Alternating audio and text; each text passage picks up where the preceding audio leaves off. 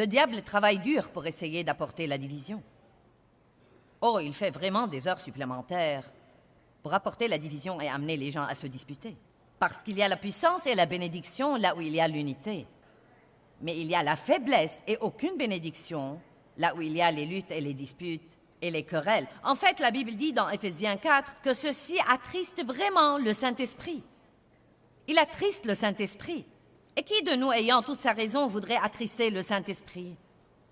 C'est une mauvaise chose à faire. Le Saint-Esprit, tout d'abord, demeure en nous, donc s'il est attristé, nous ressentirons cette tristesse dans nos vies. Je crois que les gens disent parfois qu'ils ont, ont une lourdeur, ils sentent un fardeau. Et vous savez, oui, parfois c'est un fardeau de prière, parfois c'est une désobéissance à Dieu dont nous devons nous repentir et arranger les choses, mais beaucoup de fois c'est quelque chose que nous avons fait et qui a offensé le Saint-Esprit. Nous avons été impolis envers quelqu'un, fâchés contre quelqu'un.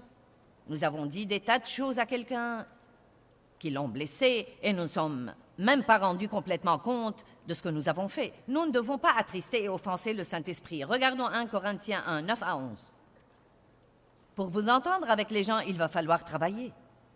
Ce n'est pas quelque chose qui va arriver juste parce que vous avez prié ou acheté une série de CD d'enseignement de quelqu'un.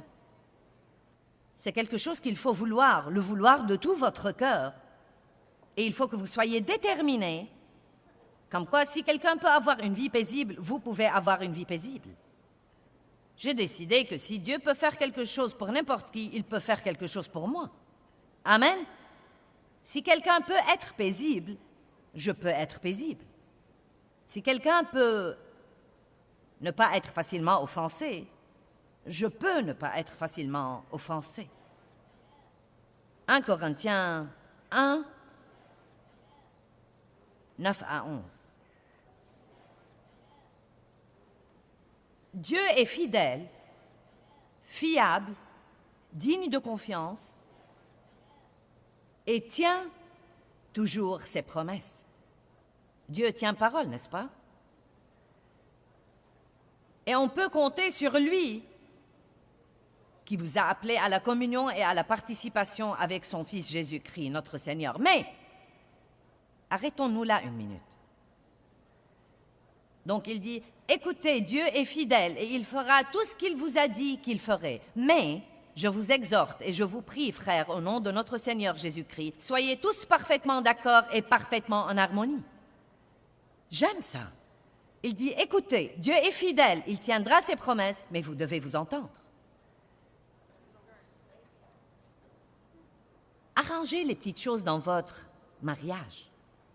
Et qu'importe si vous souriez l'un à l'autre et si vous faites comme si tout était bien alors que vous bouillissez à l'intérieur. Il ne suffit pas de se réunir dans des services d'église et que le pasteur dise Allez, saluez quelqu'un, le Seigneur soit loué, merci Jésus. Saluez quelqu'un et dites-lui que vous l'aimez de l'amour du Seigneur. Je ne comprends toujours pas ce que c'est. Oh, je vous aime de l'amour du Seigneur. Alors pourquoi potinez-vous sur moi au petit déjeuner, au déjeuner et au dîner? Si vous m'aimiez, où étiez-vous la semaine dernière quand j'avais besoin qu'on m'emmène en voiture et personne n'est venu me prendre? Si vous m'aimiez de l'amour du Seigneur, pourquoi avez-vous trahi le secret que je vous avais confié et que vous m'aviez promis de garder? Nous devons donc arrêter de jouer ce jeu. Je les appelle des jeux religieux. Et nous devons vraiment apprendre ce que c'est que l'amour. Et nous devons vraiment apprendre comment Dieu veut que nous vivions. Et chacun de nous, oublions ce que font tous les autres. Nous nous embrouillons toujours sur ce point. Eh bien, personne d'autre ne le fait. Eh bien, soyez donc le premier. Soyez le premier, soyez le seul, parce que celui qui est en fait le plus mûr spirituellement fera d'abord et en premier ce qu'il faut. Vous m'entendez? Dans une relation, celui qui est le plus mûr spirituellement sera le premier à s'excuser et à arranger les choses.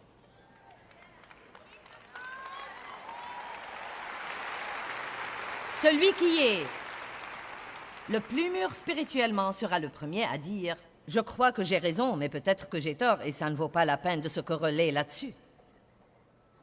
Prenons aujourd'hui la décision que si nous sommes en conflit avec quelqu'un, et que nous sommes sûrs que nous avons raison. Mais prouver que nous avons raison commence à causer une dispute. De nous en remettre à Dieu Et si nous devons prouver que nous avons raison, nous laisserons Dieu prouver que nous avons raison et s'en occuper. Mais pour notre part, nous procurerons et nous garderons la paix. Or, comme je l'ai déjà dit, il y a des choses que vous devez tenir bon. Je ne dis pas d'être mollasson, et vous savez, faible, et vous savez, eh bien, quoi qu'il en soit, le Seigneur soit loué, quoi qu'il en soit. Non, il y a des fois où vous devez affronter les choses, et vous devez tenir bon et dire, écoutez, ce n'est pas juste. Je sais que ce n'est pas juste d'après la parole de Dieu, mais je vais céder. Mais je parle de beaucoup de choses stupides, et nous parlerons de certaines de ces choses dans quelques minutes. Donc Dieu est fidèle, il tient ses promesses, mais je vous exhorte à vous entendre.